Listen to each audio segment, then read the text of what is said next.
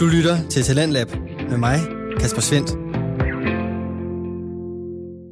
Og her i anden time, der står den på anden del af aftens afsnit fra faldskærmspodcasten Skyhugt. Bag mikrofonen sidder de to værter og faldskærmsinstruktører, Mie og Michelle Årsom, som startede podcasten tilbage i oktober 2018. I aftens afsnit, der har de to værter besøg af Timmy Thomsen. Han fortæller blandt andet om tilfældige chancer, der førte til udspring og arbejde i New Zealand, til en kold campingvogn i Herning og deltagelse i disciplinen Hoop Freestyle. Disciplinen går kort fortalt ud på at svæve hen over jorden i høj fart igennem en opstillet bane. Her der kan du høre om, hvordan Timmy han fik øjnene op for den disciplin, og hvad det førte med sig, da han kom hjem fra sit ophold i New Zealand. Altså, jeg, jeg, jeg dedikerede også så meget af min tid på at, at lære swoop, fordi jeg synes, det var så pisse fedt, ikke? Jeg synes, det var så mega sejt. Jeg skulle bare ud og lave nogle damer med swoop. øh, men, men så, øh, så tog jeg ud i øh, byggemarkedet, øh, som New Zealand svar på 10-4, og købte øh, sådan nogle pool noodles og sådan nogle træpinde. Og så bankede jeg dem ned i jorden ude på landsområdet, sådan 200 meter væk, fordi at de ville ikke have øh, noget tæt på tandemplansområdet, ja. som man kunne flyve ind i og sådan noget. Øhm, og så tog jeg så øh, en swoopbane. Du lavede gates og jeg lavede gates. Ja. Og så lavede jeg bare hele banen, som, hvor der er vand, og hvor der er øh, grus og zoneinddeling til zone accuracy og sådan noget. Mm. Øhm, fordi så kunne jeg ligesom øve mig på det. Det krævede så, at jeg skulle gå de der 200 meter hjem, altså fra landingsområdet nærmest øh, på hver spring, og det var sådan, nogle gange skulle jeg også løbe for at nå at kunne filme tandem, når de landede. men men altså det, det var lidt det, der gav noget, ikke? Så det var ligesom hver spring, det var bare at gå efter gates. Øhm, og så havde jeg selvfølgelig, øh, så havde jeg selvfølgelig også en mentor dernede, øh, Marius, en gut fra Sydafrika, øh, som har hjulpet mig sindssygt meget. Det var også ham, der tog med ud i byggemarkedet og købte de her pool noodles, og øh, ligesom coachede mig. Vi havde, jeg havde fri hver tirsdag, og så tog vi bare sådan en, en skærmfilmsdag, hvor han filmede alle mine landinger, og så trænede vi bare. Og det var mega fedt. Altså det, det gav jo sindssygt meget, at man bare en gang i ugen, altså ikke nok med, at du er pisse varm, fordi man springer så meget hver dag. Og når man så også begynder at rent faktisk at gøre andet end det, og fokusere på swoop, og så øh, få det filmet og få det coachet, så, så går det sindssygt hurtigt lige pludselig. Mm. Øh, så det var mega fedt. Det er jo måden at blive dygtigere på. Ja, det er vel lave mange spring i træk. Ja, altså, og så få debrief, altså få set det og ja. debrief. Det er ja. ikke bare prøve sig frem. Nej. Nej, lige præcis. Det er heller ikke lige den disciplin, hvor man bare skal prøve sig frem, men... Jo, jo, det er det. Jo, jo. Just fucking send it, bro. øhm, og... Åh, hvad fanden var det, jeg ville sige? Jeg har også... Midt i det hele, så har jeg også købt en Speedwing. Øh, det mener jeg, jeg gjorde på... Ja, det gjorde jeg første sæson. Som er? En, en paraglider, som er lidt mindre. Så jeg købte en, en 12 meter, øh, og det vil svare til 129 kvadratfod. Og de er jo ikke bygget til at åbne, så det er, det, linerne de er mega tynde. Og det er sådan noget paraglider ligner, det er sådan noget helt ro, øh, stift materiale. Jeg ved faktisk ikke rigtig, hvad det er for noget. Øh, og så vingen, det er så sejlstof, og så har den samme form som sådan de der hurtige swoop-skærme, altså Petter, Perkin øh, HK. Og ja, den er ekstremt lang i forhold til ja, det, det, det, det, det der, man kalder Schumann-platform. Altså, det, der er forskellige vingetyper. Ja. Hvor at, at fronten, den er, den, den, den, er, den er rund, og så er det bagkanten, der, der går lige. Mm. Øhm, og det gør et eller andet aerodynamisk, sådan at de øh, ikke tager så meget, der er ikke så meget øh, træk i skærmen, når den flyver. Altså, den skærer bare igennem vinden. Så de flyver pisse godt, og de flyver pisse hurtigt. Øh, og så var det sådan noget med, at så tog vi jo op nærmest. Øh, vi var tre, som købte. Og vi var bare cowboys, vi har ikke nogen certifikater eller noget overhovedet. Altså, vi, nej, certifikat, nej, det gider sgu ikke tage for lang tid. Vi skal ud og hike og flyve nu. Se bare købe grader, så... vi, vi fandt et eller andet, uh, en dealer på de her ozone paragliders, uh, bare lige for at smide dem under bussen. Um, og, og, så fik vi købt de her tre speedwings til, uh, til, til en god pris, og så... Uh, uh, Jamen, vi vidste jo ikke en skid om, om speedfly. Det lyder som en rigtig god idé. Altså, mm. helt klart det, man bør gøre. Ja, jamen, altså sådan en ting, hvor man bare, altså, når man også tænker tilbage på det nu, eller sådan, hvad laver du, mand? Men er der ikke sådan et kodex inden for den verden, ligesom med faldskærm? Hvis en eller anden ringer og spørger, om de må købe min faldskærm, så vil jeg da godt høre, Jo, helt sikkert. Men det er også, altså, når der, når der er, hvad hedder det, offentligt land, altså sådan, øh, det, det, er jo, du kan jo tage en autocamper ned i New Zealand og køre ud og overnatte et eller andet sted. Det må man jo gerne, fordi der er ikke nogen, der ejer det sted. Ah, okay. Så der er selvfølgelig, der er selvfølgelig landmændene, som har nogle dele af, hvad hedder det, af bjerget, hvor de bliver sådan rimelig sure, hvis, hvis man flyver og lander på deres område, fordi forerne og køerne de bliver pisse bange og falder ned i skrænter og dør og sådan noget. Ikke? Så det er ikke lige så godt. Øhm, Fair nok. Ja, vi fandt også en ko på et tidspunkt, da vi øh, hvad hedder det, var på vej op af, vi, vi skulle lige explore sådan en vandfald, der var derhen. Det var totalt romantisk og fedt, ikke? Vi skulle lige op og se, hvad det var for noget. Det begyndte bare at lugte rød lige pludselig, og så gik ikke længere op, så bare sådan skelettet af en død ko, og så stadig lidt hud tilbage, det var ikke så fedt. Så vi kunne godt se, hvad de mente, ikke? Øhm, fair nok. Total øhm, mesterstemning. ja, ja, fuldstændig. Ja, det ved ikke, det lugtede med med sindssygt. Nå, men så, øhm, så holdt vi os sådan lidt til de der små aflukkede områder ude i backcountry, hvor vi sådan kunne hike op, og vi kørte rundt i vores biler, og sådan, hmm, det kunne ikke meget fedt at så tage derop og flyve. Okay, så I scouter lidt ligesom base jumper? Ja, faktisk. Ja. Det er sådan lidt underground. Det er ja. lidt sejt. Ja. ja det lyder øh, meget badass. ja, så, nogle øh, siger sejt, nogle siger farligt. Ja. Same, same. Altså det... Så mormor, nu hører vi. altså det er, også, det er også farligt. Altså det, statistisk er det fedt at dø af speedflying, end der dør af base jumping. Det vidste jeg faktisk ikke. Øhm, og det er jo også sådan lidt, det vidste jeg ikke, før jeg begyndte. Det var måske også meget godt, fordi så kunne det godt være, jeg... Så er du ikke begyndt? Nej, jamen, det ved jeg ikke. Jeg, jeg, jeg, jeg, ikke med base jumping, jeg tror ikke, jeg har tænkt mig at gøre det. Det kunne godt være meget sjovt at prøve, men jeg ved ikke rigtigt, det, det tiltager mig ikke rigtigt. Okay. Det er, det er ellers mere sikkert end det, du har gang i, har jeg lige hørt. ja, ja, flot. Jamen, han havde købt noget grej, så... Jeg skulle bruge det. Ja. ja. Sådan er det. kunne ikke bare ligge der og samle støv.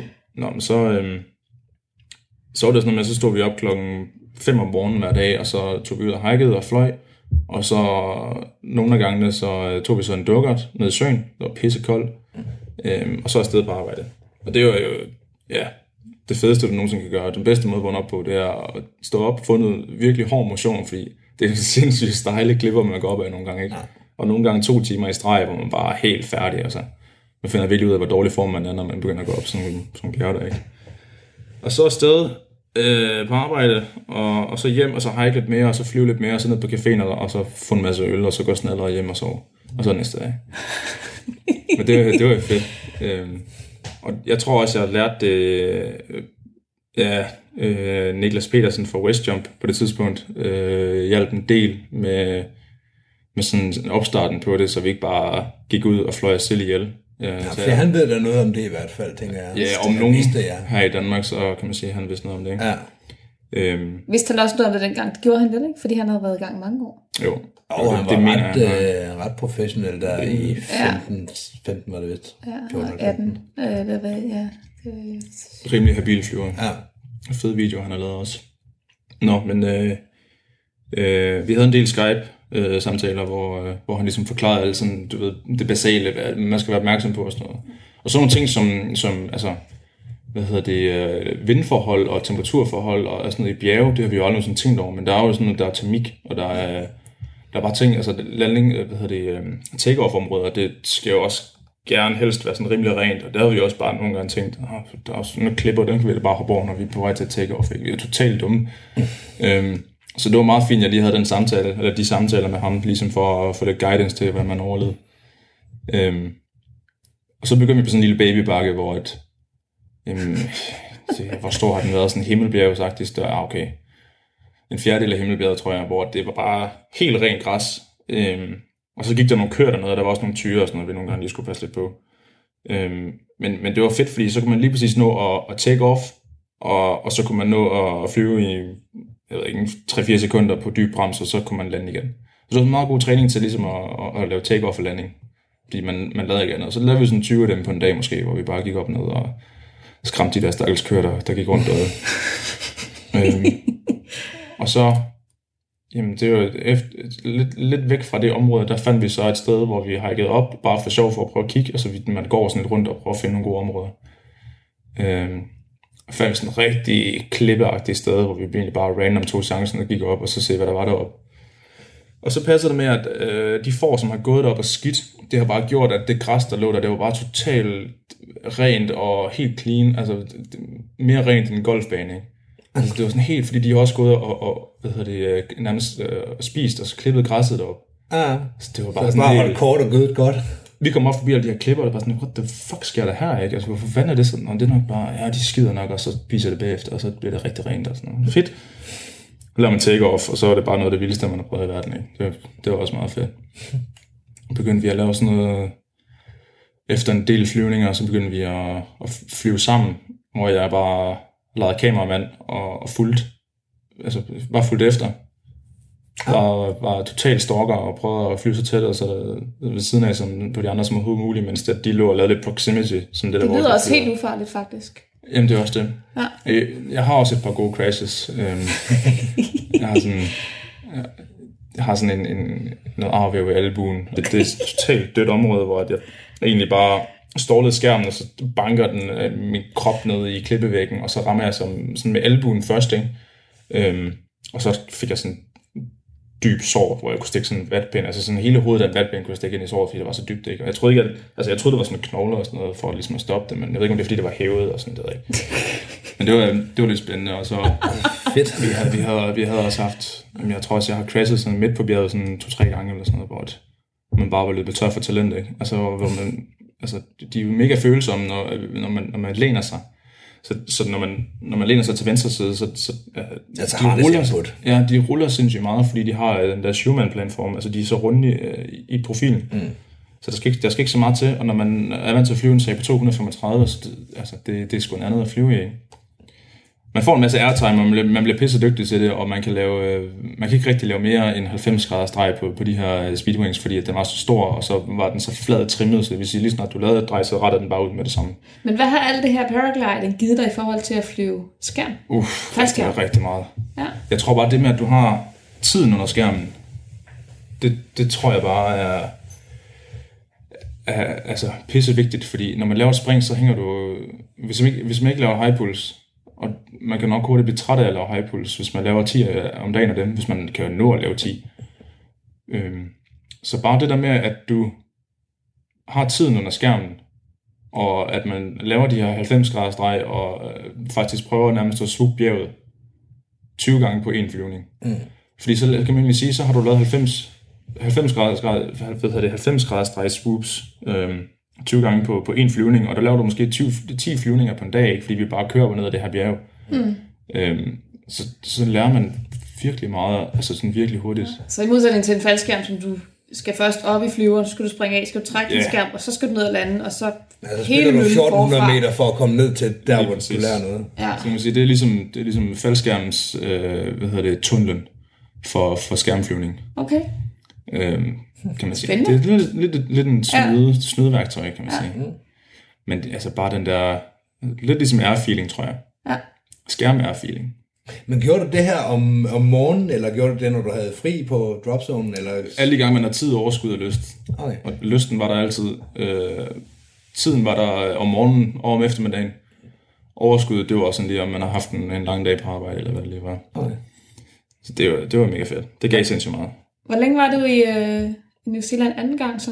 Hvornår kom du hjem? Det var lidt samme øh, tidsperiode, hvor at jeg tog afsted oktober og kom hjem igen i april. Altså, hvilke årstal snakker vi?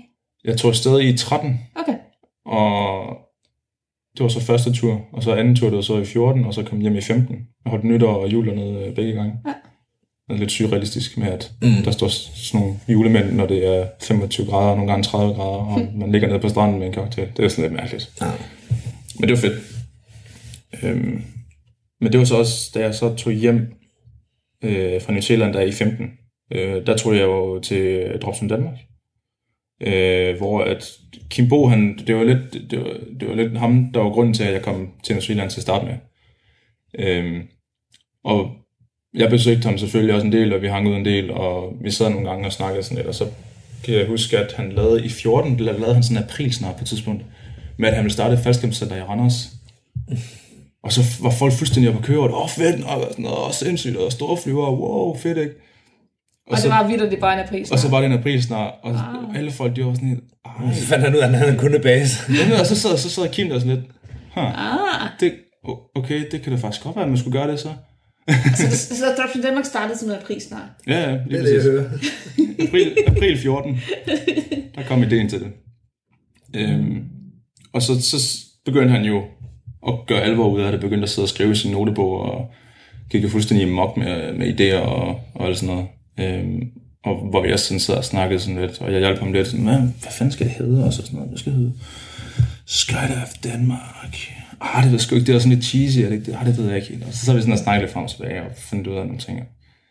Øh, og så inviterede han mig, øh, så inviterede han mig med. Øh, og jeg fik fat i en campingvogn, og så afsted til Herning. Øh, og så var det fucking stressende at få det der op at køre, synes jeg. øh, der var så mange ting, som skal på plads. Altså det er jo, det er jo ikke nok med, at det var hvad hedder det, en virksomhed. Øh, men så er det også bare et nyopstartet sted, som, som ikke under DFU, hvor vi bare skal have bygget alt op helt forbundet af. Mm, det er et helt andet game, end at komme ind på et sted, hvor, det allerede, hvor alting bare virker, ja, og tingene kører, som de skal. Ja. Vi skal bruge en elevhåndbog. Hvad har vi? Nej, så du er nødt til at skrive en. Fuck! og så var jeg i gang med at tage mit, uh, mit USB-instruktørvirke der på det tidspunkt. Uh, jeg tog til Skyler Spain og var nede ved Marcus Laser uh, og fik min coach rating. Og så uh, hjem igen. Uh, og så var der så på et tidspunkt, hvor uh, Soup Challenge de kom uh, til Herning for at lave deres kvalifikation. Uh, og det var så, det var så i 15, uh, mm. hvor at jeg skulle afsted til Rusland for at, ligesom at bygge oven på min coach rating og få min AFF rating. Øh, for den fik du i Rusland? Den skulle jeg have fået i Rusland. Okay.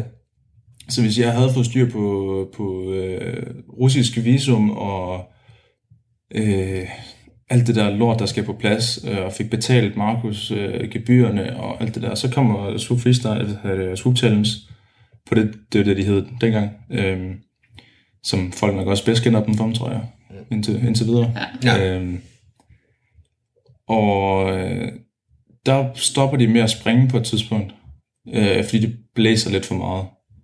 Øhm, og så er jeg op, jeg tror, jeg tror det blæst 8-9 meter i sekundet eller sådan noget, og det stod måske op til en 10 stykker.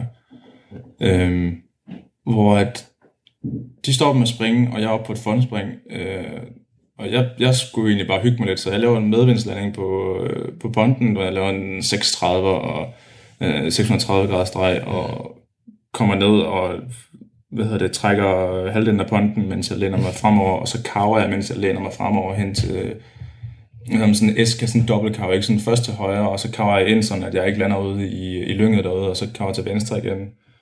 Øhm, det gør så, jeg også tit i mine landinger, faktisk. Ja. Mm. Nå, men det er, altså, Not so much. der er ikke noget bedre end medvindslandinger. Oh. Det er fedt. Øh, så længe man ikke lander på asfalt og grus og sådan noget, så er det meget sjovt. Ja. Pro-tip lige der. Ja, lige præcis.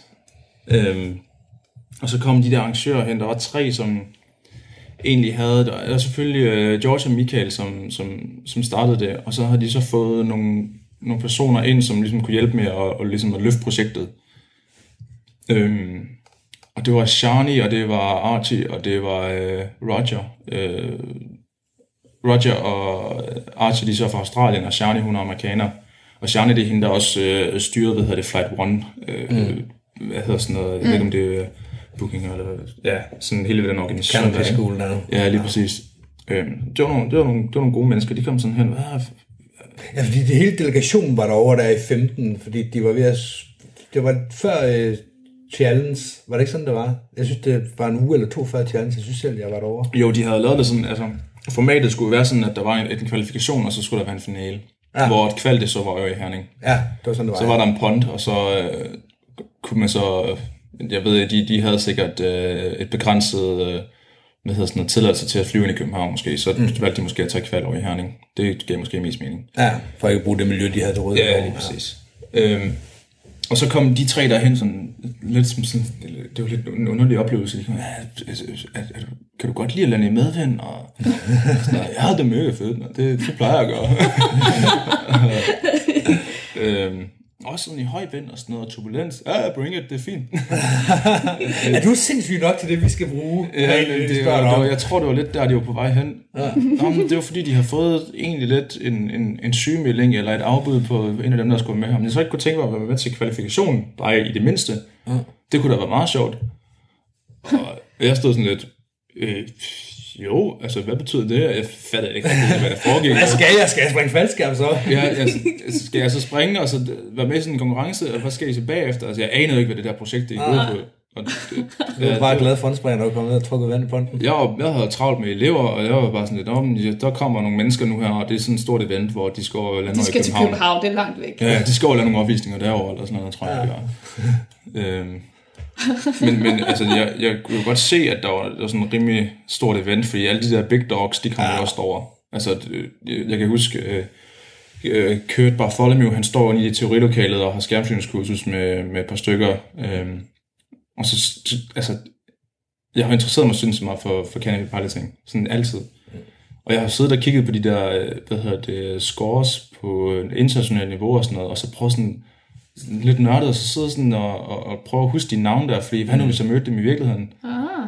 Og så er det bare, bum, så var de alle sammen bare I Danmark. lige der ja. i Herning, fucking, hvor jeg altså, plejer at springe ikke, og sådan, what the fuck sker der? Jeg var totalt starstruck. Jeg sad også i flyveren med Kurt og Nick blandt andet. Ja, ja. Og Nick havde lige spurgt mig. I Florida? Nej, i, Nej, i, i Drops from Danmark okay. på, på samme tid her. Ja. ja. Og, og Nick sad nemlig i flyveren, og han havde lige, lige præcis. tidligere, der havde sådan, jamen jeg går bare i kælderen, så går jeg i først, og så havde øh, så havde Kurt spurgt ham der med det store rygsæk, skal, skal han ud her sammen med os, eller hvad? Og Nick er bare, han er cool nok. Og tæt starstruck. Kunne slet ikke være i det. Ja, det er mig, der er cool nok. Det er lige præcis.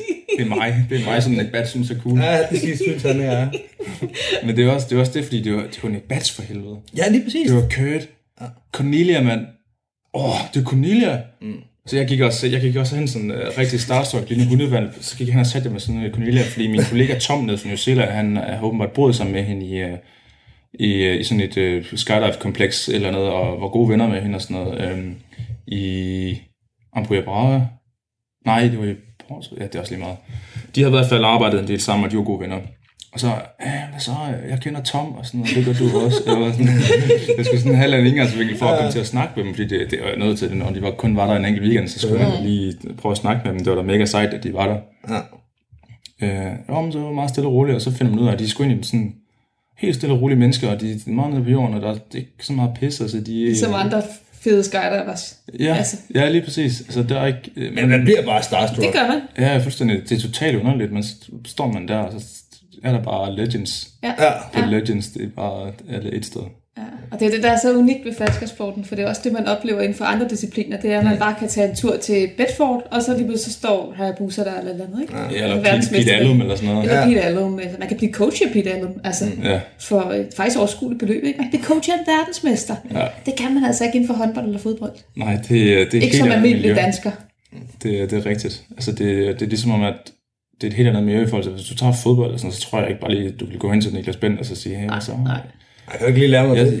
Jeg, jeg, spiller i U12. Er det ikke det, der sådan noget? Jeg har faktisk ikke styr på sådan noget med uger i fodbold og sådan noget. Er det, det noget med alder, der er? Eller, pas. Pas. Man spørger Skyler, hvad jeg springer faldskærm. Fodbold. jeg har det på samme måde. ja. Men en eller anden fra fodboldelevhold, der kommer hen og spørger en professionel. Ja, lige præcis.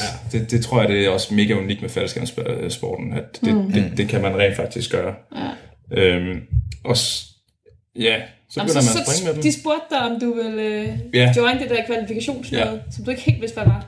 Øh, og jeg tror, jeg var mest sådan, wow, fordi at alle de der legends var der. Jeg vidste ikke helt, hvad sådan, øh, altså projektet gik ud på. Jeg fik lov til at springe sammen med dem, og det var i sig selv sådan lidt, Håret. ja tak. det var totalt, det var det fedeste i verden, ikke? Øhm, og så øh, begyndte vi at springe, og øh, vi kom igennem med kvalifikationen, og det var totalt smadret forhold. Og så stod jeg og snakkede lidt med Billy Sharman, øhm, og fortal, han er også fra Sydafrika, og så fortalte jeg ham lidt bandeord på Sydaf øh, hvad hedder det, Afrikant, som, som er Marius, der er min, min mentor i New Zealand, han er også sydafrikaner, og de to er også gode venner fra Sydafrika. Og så var der også lidt connection der, og så stod man og snakkede med ham. øh, og så, jeg tror, det åbnede sådan lidt op for, at okay, han, han, han kender min ven og sådan noget. Og så begyndte jeg at få en masse tips af Billy der til, til freestyle, og sådan har lavet en switchblade og sådan noget. Okay, fedt nok. Øh, kommer ned, og så lander jeg ponten, fordi jeg ikke kunne finde ud af at lave det og sådan noget. Mm. Øh, og det var så træningsrunden heldigvis. Oh. Og så, så, så ville jeg så lave en Superman på den første, og så ville jeg Som så... er en Superman, det er det der, hvor du øh, læner dig helt frem i seletøjet. Altså, hvor du egentlig bare forsøger at have fødderne til at drag bagved dig, og så egentlig bare plante næsen ned i vandet, mm. uden at crash, kan man sige, ikke? Altså få den så langt ned som muligt. Switchblade, det er det, hvor du tager to styrhåndtag i en hånd, så det vil sige, du, du har flere med en hånd på følsom skærm, hvor at hvis du trækker den en centimeter til højre, end, Så krænger den bare i begynder vandet. så begynder den at dreje ret hurtigt. Det vil jeg ikke engang turde gøre med min skærm. Mm. Altså, det er jo... Nå, ja. Det kan jeg lære dig. Nej, tak. Det er ellers sjovt. ja, det siger du. Det vil højne din glæde med skærmflyvning. Åh. Øhm, og så havde jeg det sådan i træningsrunderne, jeg siger, jeg kan fandme ikke finde ud af her Superman. Så jeg siger Bille, om du skal bare, øh, hvad hedder det, øh, tage fødderne ned i vandet, og så skal du bare være med at flære. Nå, okay. Altså, det, bare, bare lad, lad, lad dig nærmest flyve ned til vandet. Altså, du skal bare slippe din styrhåndtag. Altså, altså ikke slippe det mod hænderne, men altså, hænderne op, ikke? Fordi når, når, du- når du swooper, så har du jo også, kan man sige, øh, dit, altså dit recovery, der hvor du genererer farten nedad til hænder og der kan der godt være så meget fart på nogle gange, at du i princippet bare kan slippe det hele, og så flyver den stadig lige ud, altså den synker ikke længere. Øhm, så man kan sige, at det var en meget god pointe, fordi at hvis man så begynder at flære, så begynder man at poppe op igen. Mm. Det er jo ikke lige frem pointen, man skal have fødderne i vandet. Øhm, så det, det, det gjorde jeg, og gik, gik op og forsøgte, øh, og, og gjorde det faktisk rigtig, rigtig fint, og fik uh, trukket hele ponten, mens jeg lå sådan halvt uh, fremover. Ikke den bedste Superman i verden, men det var gav en super score. Og så kom jeg ned og skulle lave min switchblade, hvor jeg har to styrhåndtager i en hånd, og så flyver jeg den hele vejen øh, hen til gruset og lander, mens jeg, altså, mens jeg stadig har switchbladen, altså lander med, Ja. uden, uden at tage den tilbage igen i Wow. normalt flere. Og det gav jeg også højt point. Og så endte jeg på en, en 17. plads ud af, ud af 20 eller sådan noget. Jeg, jeg slog... Øh, åh, guider, jeg smider dig under bussen nu. Jeg slog... Ah, I har lyttere fra USA, ikke? Er det ikke ham, tror jeg? Øh, vi ved det ikke. det ved vi ikke noget. Der er nogle stykker. Det kan Ja. godt være, at jeg kender en af dem. Hvornår? Det ved man ikke. Sorry, I hvert fald ikke efter det her afsnit. Sorry, guider. Love you, you know it. Øhm, og, og Genie, og hvad hedder det, øh, til nok den største overraskelse, slog jeg også Micah Couch. Øhm, nok også en af, af verdens bedste freestyler lige nu. Han fuckede bare op. Så det kan jo ske. Ja, det kan jeg en dårlig dag. Ja, jeg lavede nogle simple tricks, som gav en stabil score, og han lavede nogle store tricks, som han fuckede op. Så det var jo lidt, der jeg vandt, ikke? Øhm, Så du har lige slået tre hardcore swoopers. ja, og det var jo fedt. Lille time for Herning. Hvor er det fantastisk. Jeg er altså for var det. Det var du sgu da i Herning. Ja, ja, ja, var han Ikke fra Herning. Nej, det er rigtigt. Kendt patriotisme. Der er stadig ikke nogen, der ved, hvor Herning ligger. Nej, hvor fanden er Herning? Øhm, og så kom jeg så ikke med, og det var selvfølgelig lidt ærgerligt og sådan noget, men man kan jo ligesom sige, det var, det var det hele værd i forhold til at droppe den der Ruslandstur. Jeg måtte jo ringe til ham, Markus, og sige, jeg kan sgu ikke komme, jeg, er- jeg er blevet tilbudt noget, som jeg ikke kan sige nej til. Øhm, og ja, det er egentlig også, det glemte jeg at sige, da, da de tre øh, organizers, eller hvad man kan kalde dem, de kom hen og spurgte, om jeg var glad for landet medvind, så så kom, jeg sagde jeg til Kim Bo, og han stod bare med sådan, øh, det- nok, jeg har aldrig set ham så begejstret før. Han, han kan godt være sådan lidt, lidt nede på jorden og siger måske ikke så meget om, hvad han mener. og Det, det, han kan godt lide sådan at, og bare, ja, det er fint. Mm. Han, han er sådan rigtig sådan midtjyde, ikke? Ja. Øhm, og jeg har aldrig set ham så begejstret for. Han stod bare med sådan kæmpe store øjne og bare sådan skal, du skal sige ja til det her. det bliver du nødt til. Er du sindssygt? Du fatter ikke, hvor stort det er. Og du, åh, oh, fuck, mand. Øhm, og jeg var sådan, okay, slap af her, så det, det er meget fedt og sådan noget, men jeg ved ikke, hvad det er. Hvad skal jeg? Nå, men så, øh, så, så hyggede vi os i Herning. Vi havde en kæmpe fest, hvor vi byggede sådan en rigtig drop som Danmark Bowl, der er 10 meter højt nærmest, og det var, det var fedt, og vi hoppede i ponten øh, og pisse stive, og ja, Var det ikke der, hvor politiet var ude for at sige, at det der et bål der, det skulle lige dæmpes lidt sammen med musikken? åh oh, nej, tror, tror, det det, tror der. jeg ikke, det var ikke der, nej. Var det ikke det? Men det var, bålet var i hvert fald lige så stort. og der var også, øh, der var også lidt øh, faldskærmsbenzin på. Mm. Øhm, og det var, ja, det var fedt. øh, så tog vi afsted til, øh, til København, øh, hvor jeg fik klemt mig ind. Altså, det, jeg havde ikke rigtig nogen måde at komme over til København på, fordi de havde nogle lejebiler, som de skulle bruge, og dem var der fyldt op til alle de deltagere, der var planlagt. Så jeg stod sådan der, jeg tager bare toget. Øh, okay. Nå, men så, Total rockstar. Ja, lige præcis. Og det, Skal ikke tænke på, jeg tager bare det offentlige. ja. er, det, er det en Renault Clio, der er sådan semi-familiebil stor? Altså sådan en, en, den er ikke super stor. Hvis du sidder på bagsædet, så er der lidt klemt knæ. Nej, det, det kunne godt være Sådan, en sådan, sådan en størrelse bil. Så sidder, øh, så sidder der fem derinde. Øh, Og, og så kan jeg huske, at Gage, han, han, han hvor parkeringspladsen, hvor de skal til at tage afsted, og sådan noget, så siger han, hvad, hvordan, hvordan, hvordan kommer du afsted? Altså, hvordan kommer du over? Så sådan, jeg, jeg tror, jeg tager toget og sådan noget. Nej, fuck, det er bare hoppe ind her. så hopper jeg med de andre, eller sådan noget. Der var et eller andet, der gik ud, og så fik jeg lov til at køre med dem, og det var bare igen sådan lidt den der starstruck. Åh, oh, fuck, man, jeg sidder bare med stars. Det var for fedt. Sammen med, jeg tror, det var Batch og Tukes og, og Gage. Og så, Så er der road trip. så var der fandme roadtrip med, med The Big Boys. Det var fedt. øhm, I en Clio Rockstar. nu rigtig sidde der og mænge sig med de store drenge. Ja, det var sgu fedt. Store drenge i små biler. Om jeg har da også knap 1000 spring, så jeg kan da også et eller andet. Ja, ja. Ja, lige præcis. Og så øh, kom jeg til København, øh, og George og Michael fik øh, på en eller anden magisk måde øh, mig ind i, øh, ind i de her opvisninger, som der skulle, der skulle laves. Og det var, det var fedt. Eller det var egentlig kun én opvisning. Det var Swoop Night Lights, hvor vi landede ude ved øh, tolvboden, hvor de har sat øh, platformen op derude.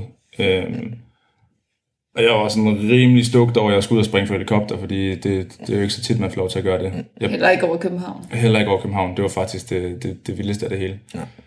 Og det var også det, jeg bemærkede allermest ved det spring. Øh, den går nok ind under en af mine favoritter, kan man sige. Øh, så jeg hopper ud af helikopteren og trækker skærmen i min Velo 79. Og jeg hænger bare der og tænker, holy fuck, det er fedt det her. Hænger over København, og det er bare den vildeste udsigt, jeg nogensinde har set. Altså, det er altid sådan lidt, når man sidder inde i flyver eller helikopter, så er udsigten er ikke helt det samme, som hvis du hænger under en skærm. Mm. Øhm, og jeg kan bare huske, at jeg tænker sådan lidt, åh, jeg er pisse træt af, at jeg har sådan en hurtig skærm nu, der, der er nede på et halvt minut mm. nærmest, hvor man ikke kan få lov til at nyde det, så at, om 5 sekunder, så skal jeg til at lave setup, ikke? Ja. Øhm, ja, giv mig en tandemskærm og en KitKat, altså. jeg vil bare gerne hænge op og nyde det lidt, det var for sindssygt.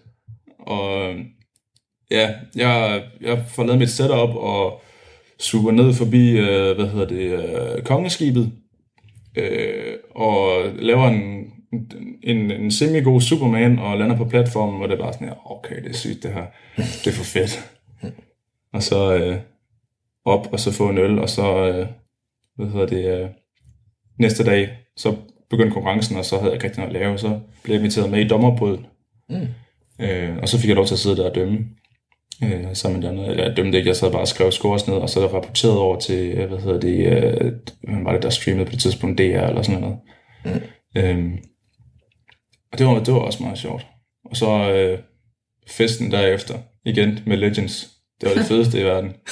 Inde i byen i København, og vi var hjemme klokken...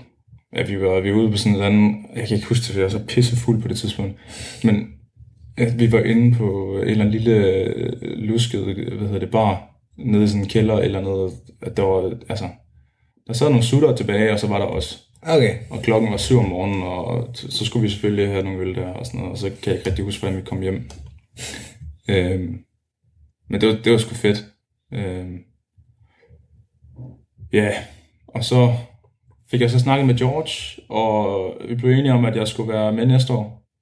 Øh, han ringede til mig på et tidspunkt, da jeg var tilbage på Dropspin Danmark, øh, og vi fik snakket det igennem og fundet ud af, hvad der skulle gøres, og fik planlagt lidt, hvordan tingene skulle være, og hvad der skulle ske, og hvornår de skulle ske, og hvordan jeg skulle være som person, øh, hvordan jeg skulle øh, begynde at være lidt mere på sociale medier og sådan noget. Mm. Altså bare sådan presse lidt den der med, at vi, vi skal skulle videre.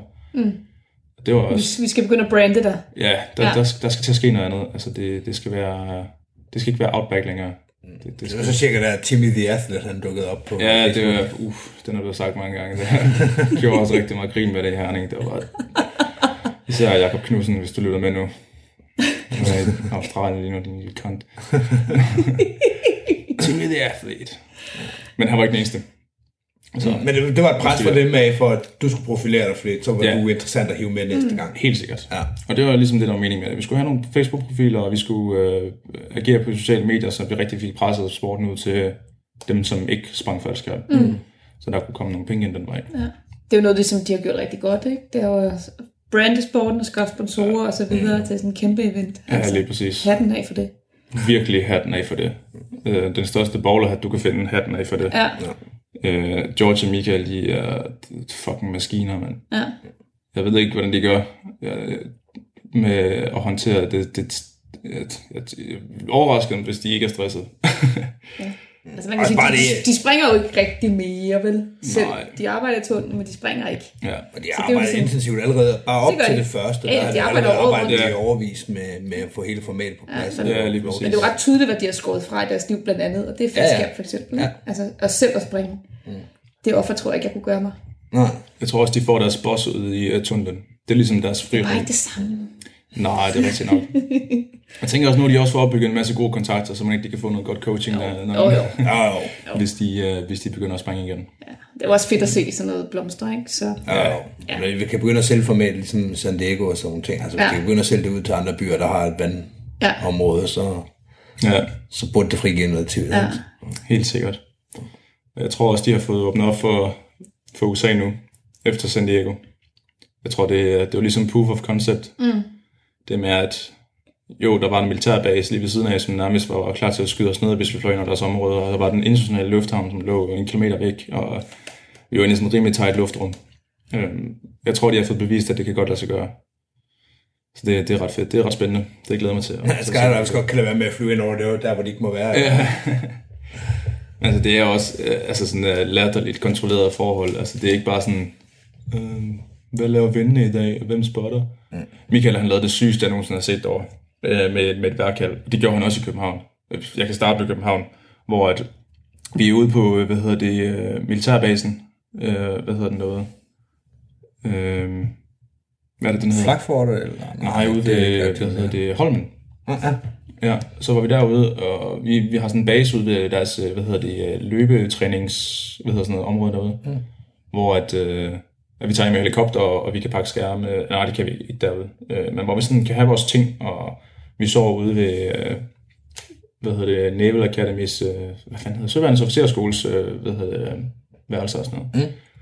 Så det var sådan en god base, vi havde derude. Og så er der bare de sygeste skyer, og det pisser ned, og vi skal til at på kald, og og så står vi der sådan, åh, oh, yep, ain't gonna happen. Vi kigger lige på vejrudsigten alle sammen, fordi vi er sådan, okay, vi er stadig skydiver, så vi, vi ved godt, hvordan man kan læse en vejrudsigt, og så Ja. videre, ikke? Og så øh, får vi så et kald ind fra Michael, øh, og vi får sådan en lille weather update, det får vi sådan et par gange øh, i løbet af sådan eventet og sådan noget. Og øh, så siger han, øh, jeg tror det er om, om to timer og 20 minutter, der er der, øh, den front, som er inde over os nu, den passeres, så der er øh, en lille kant, altså selve kant, bagkanten af fronten, den, det passer med, at det er siden af den. Så der kommer sådan et lille hul, og så kommer fronten tilbage Var igen. det det her Hvis i, var det i år? Ja, det var i år, ja. Ja, fordi vi stod nemlig nede på Lolland på det tidspunkt, Ja. og det blæste op til jer, så vi kunne stå og se på vejret, og vi meldte så op til jer blandt Ja. andet. Øh, Jeg gjorde det ikke, nogle andre gjorde, og så Ja. sagde jeg, okay, men der kommer sådan og sådan, det er cirka så meget her, og så kommer der Ja. sådan en, en, en front igen. Det var, det var det vildeste. Og for vi stod bare sådan lidt, ja, der var, folk havde ikke rigtig pakket deres skærme derude, og vi var sådan, ja, det kommer Ja, til at ske. det Og pisse ned, og vi Ja. sad og så, hvad så det, Ja. vi sad inde i sådan en lille container og så replays fra, hvad hedder det, træningsrunden, tror jeg det var. Mm. Øh, og jeg havde fået en, træ, hvad hedder det, en tredjeplads til træningsrunden. Uh. Og jeg, og jeg var sådan lidt, øh, hmm, det er faktisk mega usportsligt, det her. Men hvis det ikke bliver til noget... Hvis det, ikke, hvis ikke det bliver til noget, hvis vi bliver weathered out, så, så vil det faktisk måske ikke gøre noget. Du ville se rigtig godt ud lige der. Ja, lige præcis, men jeg, jeg tænkte sådan, kæft, hvor er du bare en idiot, mand. Sådan må man godt tænke under og- konkurrencer, Ja, når man er så tæt må godt tænke for sig selv, der er. Det har jeg også gjort nogle gange. ja, men jeg kunne bare stadig, jeg tror, jeg havde sådan lidt, det var sådan lidt dårligt samvittighed. Det var med dårlig stil at tænke sådan, nej, stop, stop din idiot, mand, tag dig Ja. sammen. To timer og 20 minutter efter, så kan vi se bagkanten af skyen, og der er bare blue skies. Og vi Ja. står alle bare sådan lidt, what the fuck, Michael? Det var det, han sagde. Ja. What the fuck, Michael? og så, øh, og så står vi sådan lidt, øh, nå okay, og vi er sammen gået ud af containeren, hvis det stopper med at regne. Ja, så får vi et kald, mens vi bare står der. og så, jamen, I er på 10 minutters kald. Hvad? Det er løgn, der er ikke nogen, der har pakket, og vi løber bare rundt derude, og hvad hedder det, franske Aurel, han stresser også I helt havde ud. fået et, et to timer og 20 minutters kald, faktisk. Ja, Havde bare ikke lige sådan Der ikke nogen, der troede på det kald, jo. Nej, Nej, det er hvorfor det. skulle vi dog pakke? så jeg endte med at pakke øh, franske Aurels øh, skærm, fordi at han bare ikke har styr på kamera eller øh, højdemåler eller noget som helst. Det vidste ikke, hvor det var henne, så han løb rundt som sådan en hovedløs kylling, og han var på første load. og det var bare sådan helt, holy shit. Og så skal man Men- performe, ikke? Ja, bagefter. Ja. Men I venter vel også med at pakke de her skærme, hvis de er våde og sådan ting, så venter I vel til aller sidste øjeblik med Vi, at- vi trækker den så langt vi kan. Ja, Ja. det giver Altså mening. det, jeg, jeg har faktisk bare pakket min skærm drivvåd hver gang, for jeg gider ikke pakke den senere. Og den, der er lidt et delay på, når man skal åbne. Man skal lige gå et par sekunder ekstra, før man åbner den. Normalt så skal man ikke gå så mange sekunder med HK'en, fordi den, øh, den skærm er flyve ikke. Den, den, den åbner især, øh, hvad hedder det, swoop øh, modellen af den, altså bare normal HK. Den åbner hurtigt. Og når der er vand, så er der ikke noget luft, der passerer igennem stoffet. Så det vil sige, når den åbner, så siger du røvhul. Helt, helt noget porøst, altså. Men på den anden side, så fylder den også mere, når der er vand i. Så den sidder lidt mere tight i containeren. Så der er ikke rigtig noget, der hjælper dig på vej med her. Nej, og- Med at få den ud i første omgang, men når den så kommer ud, så Ja. kommer den Og, også. og det, er, det er sådan noget med, at man... Altså, du, du hopper ud, af- ud af helikopteren, og så trækker du ikke pilotskærmen, men du holder den lige i hånden lige et sekund eller to. Sådan ligesom for at tørre pilotskærmen. øh, så, så man, man ligger faktisk bare i en fin maveposition og holder din, din pilotskærm og sådan lige kigger lidt rundt omkring, og så lige, lige tænker over, hvad man skal have til aftensmad. Ved, lige venter lidt, ikke? Og så kan man lige tælle, okay, nu er det ved at være fritfaldstid. Altså, så nu, nu er man ved at være på en hastighed, hvor man godt turde slippe den. øhm, og så slipper man den, og så kan man mærke, at der går lige, der går lige et sekund, for den, for den nok er så ud af containeren. Mm. Og så kommer den, og så kan man nogle gange se sådan en støvsky af vand, der popper over hovedet på en. Ja. Og så er der bare en drivvåd skærm over hovedet på en. Øhm, og den, det, altså den, den føles også tung, når man flyver den. Altså den, mm. øh, Den flyver faktisk anderledes. den, den flyver anderledes, ja Ja. den, øh, den, den recover lidt lavere. Øh, men, ja, det er svært at forklare. Øh, den, den- den, den recover bare tungt. Altså det er sådan, den, den reagerer stadig på input, så det er ikke fordi, at det sådan er farligt, at man er for lav og sådan noget, men øh, når, når, man, når man lige laver det sidste stykke sit drej, og man er på vej nedad, så nogle gange så dykker den ikke helt lige så meget, som den plejede. Ja. Men øh, ja, det, det kan man sådan dreje sig lidt ud af nede i bunden. Øhm, lige en 90 venstre, 90 højre, så er den der igen. øhm, men det, det, det, det kan godt være lidt spændende med de våde skærme der. Men ja, det går nok. Så nu har vi talt om det her med at lande med begge styrhåndtag i en hånd, og lave nogle gode drej nede ved jorden, og så lande i, i, i, i medvind. Er det ikke sådan cirka landingsprioriteterne, tænker jeg? Det er det, i hvert fald hvis man starter med at købe en Speedway, var det det, den hedder, og så går ud og øver sig på klipperne, indtil man lige finder en, der ved mere om det end selv. så det er... Og du holder skærmflyvelskurser nu, er det ikke rigtigt? Jo, lige præcis. Det gør jeg. Så det, øh, nu har I faktisk kørt alle tipsene, det er det, han Det fortæller. er bare sådan, man gør. Ja, lige præcis. Bare våd skærm, øh, drej nogenlunde, så det passer. Hvis, ikke det, hvis den er lidt for høj, så lav en 90 Så drej noget mere. Drej 90 noget mere, ja. Og så øh, når du kommer ned til jorden, så slip begge dine styrhåndtag. Og læn dig helt frem. ja. Eller tage dem begge to i samme hånd, og så flere med det. Ja. Det, Eller, var, eller drej 180 til seletøjet, så du ikke kan se, hvor du flyver hen. det kan man selvfølgelig også. Ja. Det bliver man klog af, det her. ja, det gør man. Men ja, det er, det, det, det er et fedt koncept, synes jeg. Det har været øh, virkelig en fornøjelse at være, en del af. Hvor lang tid har det kørt nu? Det har kørt i tre, tre gange? De, de, de havde deres første år, som var lidt uofficielt. Altså det var... Det var med danske springere, med Ja. ja. Hobbiten og Teletom og sådan noget. 2014. Virkelig dårligt vejr, ikke? Det var, de kunne næsten ikke flyve fremad, for der Ja, var det så meget vind. Ja. Ja. Det var en stærk 11 meter, tænker jeg. Men det var også et solidt uh, proof of concept, hvor Ja. ja. de ligesom kan vise, okay, Ja, ja, ja. ja. det er lorteforhold, og det gik fint. Ja, Nej. det gjorde det også. Ja. Ja. Det var ikke de vildeste swoop, men det gik. ja. Og de havde en platform, der var øh, to gange to meter eller sådan noget, så vel, ja. værsgo den på den. Men har det været tre eller fire gange efter det så? Tre Der har gange? været i 15, 16, 17, og så her i 18. Okay, fire gange allerede. Siden den flyver. Meget. Altså to gange i 18, fordi der både har været i Copenhagen og så San Diego. Ja, det er rigtigt. Ja, det er lige præcis. Eller Og du, var, du var København. med i begge gange, ikke? Øh, Både i København og i San Diego. Jo, Ja, København. Mr. International herovre. Ja, det kan jeg se. Jeg ved jo også godt, hvad ting hedder på udenbys. Men altså, det har været i 15, 16, 17 og 18, og så sådan officielt, hvor det har været på tv og sådan noget. Jeg var så, jeg var ikke med i 17. Jeg skulle lige, jeg skulle lige have en pause. Jeg begyndte at studere, og jeg skulle lige have styr på mit liv. Øh, så det virkede, jeg ville også gerne springe lidt ved siden af, og jeg var også med til internationale konkurrencer. Øh, sådan konventionel swoop. Øhm, og det, det var meget ret. Lige at tage en, tage en booster, og lige finde ud af, hvad fanden man skal. Altså bare på det almindelige konkurrenceformat, som almindelige hvide mennesker går til. Ja, lige præcis. Men du har levet af øh, faldskærm i en eller anden kontekst siden 2013 i rundetal, sådan on and off. Hvad, øh, hvad laver du i dag? Jamen, jeg begyndte at, i vinter 2017, der begyndte jeg på bygningskonstruktøruddannelsen. Jeg sad i New Zealand øh, første sæson, og der lavede sådan et, et Word-dokument, for jeg tænkte, jeg skal, jeg skal have styr på mit liv, tror jeg. så jeg Og det gør man bedst med Word. Ja, Jeg er mere til Excel, den smagsag, men ja, skriv tankerne ned. ja, lige præcis. Og så, så skriver man bare ned, sådan, hvad er det, man skal, og hvorfor skal man det, og sådan noget. Så får man sådan lige styr på, hvad, altså, de tanker, man nu har, ikke? så de ikke ligger sådan og, og flyder, i stedet for, at de er fast besluttet. Og der kan jeg huske, at jeg skrev, at jeg skal, jeg vil gerne begynde på en uddannelse. Øh, hvornår det er sådan lidt, det er lidt lige meget, hvad har været, 21 på det tidspunkt. Øh, 22 måske. Det er også lige meget.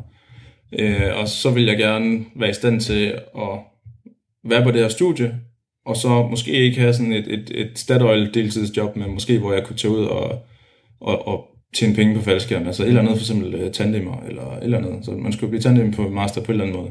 Ja. Øhm, og det er jeg så aldrig nogensinde blevet. Nej, du er Men- heller ikke instruktør, vel? Nej, Du er USPA-coach, og det er det. jeg er USP coach og AFF. Nå, okay. Jeg tror, jeg har 150 AFF-spring. Ja. Øhm, så jo, ideen var ligesom det der med, at jeg, jeg vil gerne videre, jeg vil, jeg vil gerne blive i sporten, så lang tid jeg overhovedet kan. Ja. Øhm, fordi jeg synes, det, det, altså det, det er jo blevet en livsstil. Jeg ved ikke rigtig, om jeg sådan kategoriserer mig selv som faldskærmspringer, men det, det, det er man vel også lidt. Altså, det er vel lidt ens identitet. Øhm, men ja, jeg, jeg, jeg, jeg skulle også have et job ved siden af, og jeg kunne godt tænke mig en uddannelse, og vidste ikke lige, hvad det skulle være, og øh, så havde jeg så hen over vinteren, da jeg var i Dropsum Danmark, der arbejdede jeg så som øh, elektriker arbejdsmand, øh, hvor at en af, en af mine øh, derværende elever, øh, Thomas, han var så øh, i det her firma, og fik mig, så, øh, fik mig så ind, og så kunne jeg så ligesom bruge det til at tjene nogle penge om vinteren også. Mm. Jeg, boede, jeg boede i kampvogn i Herning der i to år. Det var lidt koldt om vinteren. Det lyder sådan. Du har virkelig bumset den. Ja, det var det er totalt fedt. Nå, der er to ting at gøre. Du kan tjene nogle penge, og du kan lade være med at bruge lidt færre penge. ja, ja. Ja, Jeg synes, det er fedt. hvor der er vilje, er der vej. Ja, det er præcis. Og jeg havde ikke så meget tab. Men det var også altså, bare den der fucking campingvogn. Men om vinteren, så byggede jeg sådan dyner rundt langs kanten af, af vinduerne, fordi så det kolde luft, der ville komme indenfra. Hvis du havde en varmeblæser derinde, mm. alt det varme, der blev samlet sig i midten af rummet, og så hvis man så byggede dyner rundt omkring, så du havde en rande, ah. så kunne alt det kolde luft så løbe ned på gulvet. Så Det du var havde med vilje en ku- kuldebro. Yes. Ah. Lige præcis. Så bliver man sådan lidt kreativ, når man, når man har det lidt skidt. når, når man fryser. Og man sidder der i januar måned i sin campingvogn i Herning. Ja, det er bare fucking koldt, mand. Men ja, og så mødte jeg et eller andet, et eller andet dude, øh, som var bygningskonstruktør og studerende på, i praktikken, og så snakkede vi lidt, og så synes jeg, det lød interessant, og så afsted. Så startede jeg så i Esbjerg. Øhm, og to første og anden semester der. Øh, og så havde jeg sådan øh, min bedste ven Thomas, som boede over i København, og var sådan lidt, ja, jeg skulle egentlig have været langt væk fra hinanden i 3-4 år nu, jeg, "Nå, så prøver vi sgu København. Så ser vi, hvad der sker. Altså, så prøver jeg at flytte herover, hvis jeg kan få det til at løse sig. Øhm, og så kunne jeg se på et tidspunkt, at de søgte øh, hvad hedder det, medarbejdere ud i tunnelen. Mm. Og så ansøgte jeg så derved. Øhm, og sagde, at jeg havde, jeg havde planer om at så flytte over, og jeg havde tænkt mig at flytte studiet, og det var vist ikke noget problem. Jeg snakkede med studievejlederen, og, og det var også helt fint. Og så endte jeg med at finde, øh, finde en lejlighed, efter, det ved jeg ikke, et par måneder eller sådan noget. Mm.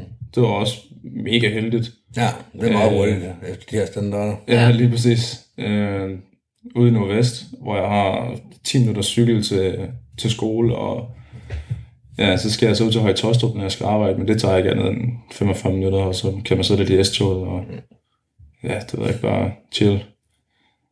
Så det var mega fedt. Og så flyttede jeg herover, så jeg havde både et studiejob og, og lejlighed, så, og så afsted, ikke? Det var totalt fedt. Totalt voksen. Ja, virkelig. Ja, Meget langt fra dropzone-bumsen, der boede i en campingvogn. Lige præcis. All in. All in for alt. Sådan. Og du får stadig lov til at fryse lidt ude i CRI, kan man sige. Ja, yeah, Så det har du glæde af. ja. Vi har nogle gode handsker derude. Men det, er stadig ret koldt om vinteren. Oh, ja. Det var, det var fedt sidste vinter. Jeg tog jo min, øh, min instruktørkursus derude i februar sammen med Danny. Fy for helvede, det var koldt, mand. Ja. Fordi når man, når man skal øve og træne derinde, altså det er nogle gange bare sådan et kvarter i streg, når man er derinde. Ja. Og når det så lige den periode, det var der, hvor vi havde minus 9 grader eller sådan noget der i Danmark. Ja. Ja. Jeg kan huske, at det var pissekoldt. Og vi havde sådan, jeg tror, vi fik regnet sammen til en chill-faktor på minus 24 grader eller sådan Ja, noget. ja. Det er helt perfekt. Øhm, og så, da jeg kom ud, der kunne jeg ikke mærke, øh, altså ikke kun min tær, men hele vejen op til sådan halvdelen af fodryggen. Ja. Det var bare altså, et lamp, fordi man, man frøs så meget. Mm. Øhm, så hvis I, hvis I fryser lidt, så skal I bare tage noget toiletpapir, og så svøbe rundt om jeres bare tær til at svømme på bagefter. Fordi så isolerer det, der tager al fugten. Ja. Aha, endnu en pro-trick. Ja, en lille pro-tip her. Ja. Tips by Timmy. øh, toiletpapir, det er sygt nice. Sådan. Det gør mange ting. Det er det. Hvad så næste år? Er det så uh, swoop igen? Ja, det er det. Ja. Jeg, øh, Er du garanteret en plads? øhm, Eller jeg, ved ikke, om, fungerer jeg ved ikke, om man nogensinde er garanteret en plads. Nej. Ej, det er vel en invitational, altså. Ja. ja. Jeg tror, jeg tror, det er meget fint, at de har lidt hånd over. Der har også været sådan lidt snak om det der med, at nu er det blevet et officielt verdensmesterskab, og at øh, så burde der også være en kvalifikation, så alle i princippet kan komme ind. Ja. ja. det har FAI jo helt klart krav til. Du kan ikke bare vælge, hvem du gerne vil have med i din FAI-konkurrence. Øhm, og jeg, jeg har lidt i den overbevisning, jeg tror sgu nok, det er meget smart, at de ikke, altså hvis der er en, der er heldig i kvalifikationen at komme ind. Altså, jeg vil sige, før jeg prøvede Sub Challenge, øh, som det hed dengang, Mm. øhm, der havde jeg ikke prøvet noget, der var så svært som at flyve derinde. Over København. Ja, fordi at, at når du kommer ned til, til vandet, så er det jo nede i en gryde af turbulens. Ja. Altså det er jo fuldstændig sindssygt vind. Altså, man kan også se lidt på vandet, hvilken retning vinden den, den blæser. Ja. Mm. Og nogle gange, der, Og så skifter meget. Jamen, nogle gange begge veje. Ja. Altså lige der, hvor du ligger og drejer, der kan du se, at der står vandet helt stille. Og der, hvor du er på vej hen, der er medvind. Og der, hvor du flyver væk fra, der er modvind. Eller hvad hedder det? Ja, de blæser bare i, i modsatte retning af hinanden, ikke? Så det er sådan to forskellige vindretninger ned i den samme lille gryde. Ja. Og det, altså, du kan ikke, hvis, hvis, hvis folk kigger på, på, øh, på eventet og synes, at kæft, man kan ikke engang ramme den der platform. You know nothing. Så har vi endnu et, øh, et godt tip til elever, det her med at lande i et turbulent område. Det er helt perfekt. Ja. Ind over København. I Nord Ja. København helst. Ja, men- og kombinere det gerne, fordi ellers så bliver det så meget stort, det der med, at man skal ned og swoop. Hvis du lige kan lave det med, at jamen, nu hænger du faktisk på en lort ind over en kæmpe store by, så du skal bare ned og lande det rigtige sted også. Ja. Og så nogle lidt drilske vindforhold, så, så har du den heldige Det er rigtig godt. Ja. Ja. Jeg havde i, i København her, øh, i 18, øh, på et tidspunkt, hvor jeg er i mit setup, hvor jeg ligger på halv brems i 600 meter og bakker. Det var sådan lidt vildt. Og så kommer du ned til, til venue, og så er der bare ingen vind igen. Så det er sådan lidt, altså hvis, der er jo ikke nogen outs i København. Nej. Altså, du kan jo ikke, du kan ikke lande inde på, hvad hedder det, øh, ja, gaderne og sådan noget, fordi der er, der er, hvad hedder det, lys. Og hvor det bare spænder hen over Ja, ja, ja, bygningerne. ja. Så hvis du er heldig, kan du måske lige ramme sådan en hul, og jeg er tit cyklet forbi og tænkt, at hvis jeg nu skulle lande, mm. Så skal man lige få det til at time med, at du lige får den, hvor du lige får swoopet den, og så får du den lige fladet op, og så dykker du ned imellem de der. Det, Og Også fordi I lander jo hen mod uh, Dronning Louise's bro, eller hvad den hedder, den der. Ikke? Ja. Altså, så, så man skal jo ikke skyde over. Ej, ja, det er, hvis du kommer ned i det rigtige område, jo. Ja, ja, du skal ned til det rigtige område, Ja, så men hvis du du, ikke kommer ned i det rigtige, hvis du ikke kommer ned i det rigtige område, så har du to-tre græsplæner, vel?